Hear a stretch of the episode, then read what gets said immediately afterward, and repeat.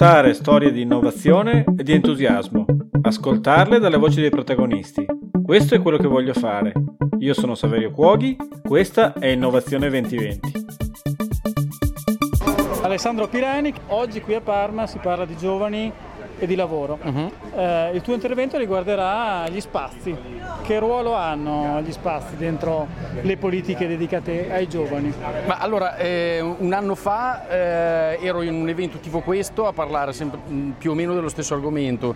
In realtà forse è stato un intervento per certi versi eh, dire, fondativo di un certo tipo di ragionamento. Allora, un anno fa io dicevo che gli spazi avevano il ruolo essenziale di porsi in modo eh, molto leggero come, quel, come, dire, come attivatori di quelle competenze che esistono ma che probabilmente noi stessi come operatori sociali, adesso dico noi ma riferendomi alla, alla diciamo, comunità di pratica di tutti coloro che in qualche modo c'entrano con, questa, con questo ambito di produzione di politiche, diciamo, questi spazi che, si, che, che attivano quelle competenze che noi stessi non sappiamo che esistono. Come fanno? Lo fanno nel momento in cui sono progettati in modo, eh, diciamo, secondo me, sensato, senza imporre preventivamente soluzioni eh, a domande, quindi molto spesso la, la, la modalità di progettazione su cui appunto mi concentravo un anno fa, dove praticamente immaginavo che l'oggetto della nostra progettazione fossero i giovani stessi, nel senso che chi si occupa di, di, di politiche giovanili sostanzialmente questo sta immaginando, no? di progettare i cittadini di domani. Allora applicavo sostanzialmente la, la, il framework del design thinking all'idea di progettazione del giovane, okay? del cittadino di domani. E dicevo, quindi gli spazi devono in pratica eh, consentire l'emersione di queste competenze senza imporre però soluzioni predefinite. Quindi ci immaginiamo spazi che sono eh, improntati diciamo, all'apertura e in pratica abilitano la disobbedienza. Questo era un po' il, il punto di, di, di, caduta del ragionamento dell'anno scorso, dove a un certo punto provavo a parlare di Don Milani di come sostanzialmente la, noi come operatori, gli adulti, devono essere in qualche modo messi fuori gioco se, eh, se, il processo ha funzionato, essenzialmente. Quindi il tema dell'autosovversione, come direbbero alcuni sociologi. Oggi invece sono qua per provare a eh, sostanzialmente provocare, perché questa è stata la, la, richiesta che mi è stata fatta, adesso a parte gli scherzi, provo a, a proporre un, eh, un, un'altra diciamo, ricetta, quindi una ricetta in tre movimenti, che sono funzione, flusso e figura. Uh, questo, questo, che sostanzialmente diciamo, è un percorso di ricerca mio che io provo quindi a condividere e mi rendo conto mentre lo racconto che capisco di cosa sto parlando mentre lo dico, quindi è curiosa questa cosa. No? Come Però, spesso succede. Come spesso accade assolutamente, cioè la verbalizzazione consente la comprensione di ciò che si sta dicendo. Adesso parte le battute. E, um, partiamo da un concetto fondamentale che è quello del funzionamento. Quando qualcosa funziona automaticamente significa che eh, c'è una diciamo, sovrapponibilità, isomorfismo tra ciò in, di, di, cui si sta parlando, come questo microfono, con l'ambiente al quale si sta provando a relazionare. Okay? Quindi in questo senso alcuni direbbero, in realtà questo è una, dire, una, un aforisma che conoscono anche i muri, se, se, funziona è obsoleto vuol dire esattamente questo. Nel momento in cui qualcosa diciamo che funziona vuol dire che già è vecchio automaticamente. Quindi le famose buone pratiche, i progetti di cui parliamo qui, di cui si è parlato, on-off, tutte queste robe qui per certi versi sono già obsoleti. Questo, hanno no? fatto perché hanno fatto Perché hanno compito. già funzionato e se hanno già funzionato vuol dire che in realtà ciò che eh, verranno superati da, ciò che gli sta dietro. Cos'è che gli sta dietro?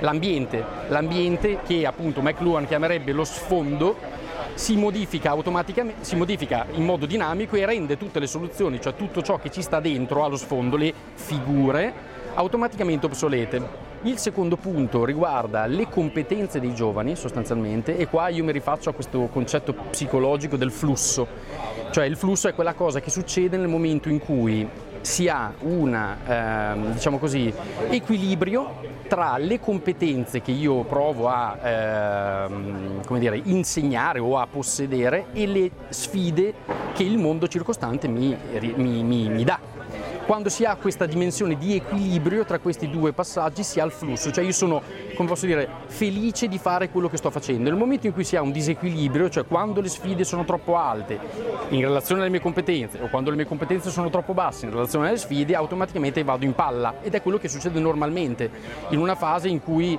come dire, non si è esattamente allineati su quello che si deve fare. Lo, lo scopo quindi delle politiche giovanili è garantire questo flusso, quindi lo scopo degli spazi, eh, degli spazi giovani come di tantissimi altri diciamo, contenitori che provano a perimetrare il senso dell'attivazione eh, di, di, persone, devono provare a produrre questa dimensione di flusso.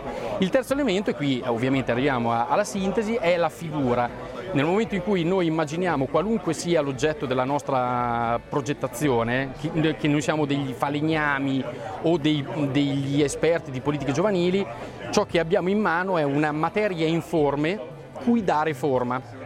Uh, e qua c'è una metafora che non, po- non, posso spoilerare perché sennò a quel punto mi casca tutto lo schema, ma eh, noi, ci... andremo in onda dopo, quindi puoi Perfetto. tranquillamente spoilerare. Ah, va bene, ok. Allora la metafora del golem. Il golem è questo oggetto della tradizione cabalistica ebraica quale, che, che sostanzialmente è il modo con cui la materia informe viene resa viva sostanzialmente no? attraverso diciamo, la pronuncia di alcune parole di attivazione che sono in quel caso diciamo, le parole del nome di Dio eccetera eccetera no? quindi in quel caso però eh, la, mi sembra molto eh, diciamo, precisa la metafora del golem quando si parla di politiche giovanili perché l'oggetto che abbiamo in mano è qualcosa di totalmente informe che non parla la nostra lingua non parla nessuna lingua e quindi alla quale noi dobbiamo provare a dare parole di, per, per l'attivazione, sapendo che quello che succederà molto spesso sarà che questo golem potrebbe a un certo punto rivoltarsi contro di noi e ancora una volta come dire, sovvertire le nostre logiche.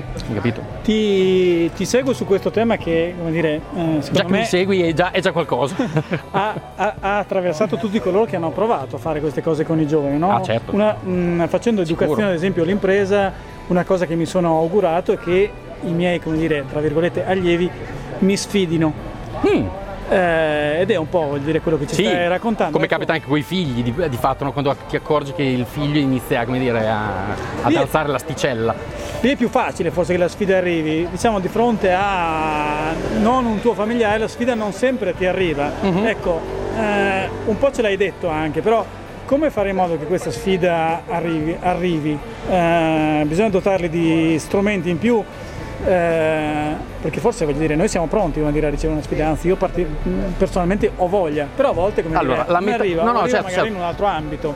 È proprio qui, eh, cioè, la metafora per quello che dicevo puntuale, perché la metafora del golem dice questo, che l'attivazione si ha nel momento in cui si parla. Quindi il tema della parola, quindi della lingua, condivisa e attraverso la quale veicoliamo ciò che vogliamo dire, quasi la grammatica mi verrebbe da dire, no? questo è un tema su cui stiamo provando ad approfondire alcuni, alcuni passaggi, no? nel senso che tutto quello che diciamo in qualche modo eh, fa già esistere le cose che vogliamo che, vogliamo che, che, che accadano.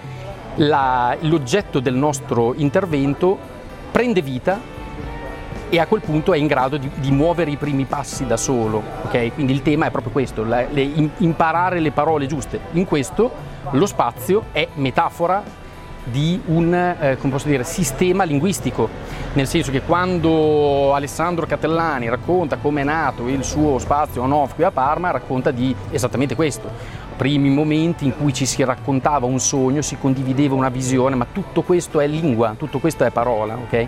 Quindi essenzialmente questo, cioè dobbiamo imparare a parlare, dobbiamo, quindi, dobbiamo insegnare a parlare. E, e, quindi se gli spazi contano, forse le scuole sono forse non sono lo spazio adatto per far partire robe non sono lo spazio adatto anche se eh, evidentemente sono, essendo le prime agenzie eh, educative che dovrebbero appunto insegnarci a, a, a, relazionarci attraverso le cose che diciamo e quindi al modo con cui pensiamo, citando Edgar Morin che oggi non citerò, la testa ben fatta è l'esito di come concretamente noi usiamo le parole che diciamo, quindi ciò che, ciò che come pensiamo è, è ciò che effettivamente siamo.